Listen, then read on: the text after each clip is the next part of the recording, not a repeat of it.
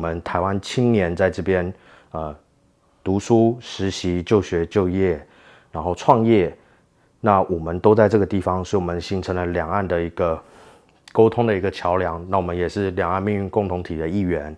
那在这样的一个情况下，我们跟呃台湾青年分享我们在这边的所见所闻，那我们也跟大陆的青年同心同力，然后共同去努力完成一些事情。那我们也互学互鉴，去了解彼此的一些不足以及彼此比较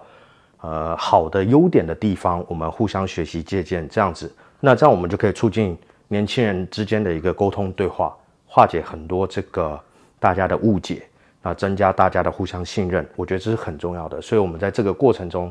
起到了一个枢纽的作用。对，那未来呢，我们也希望就是说可以继续朝这块努力。那当然，我也希望说，从我自身的这个呃工作内容来讲，我也希望更多的年轻人，尤其台湾年轻人，能过来参与乡村振兴，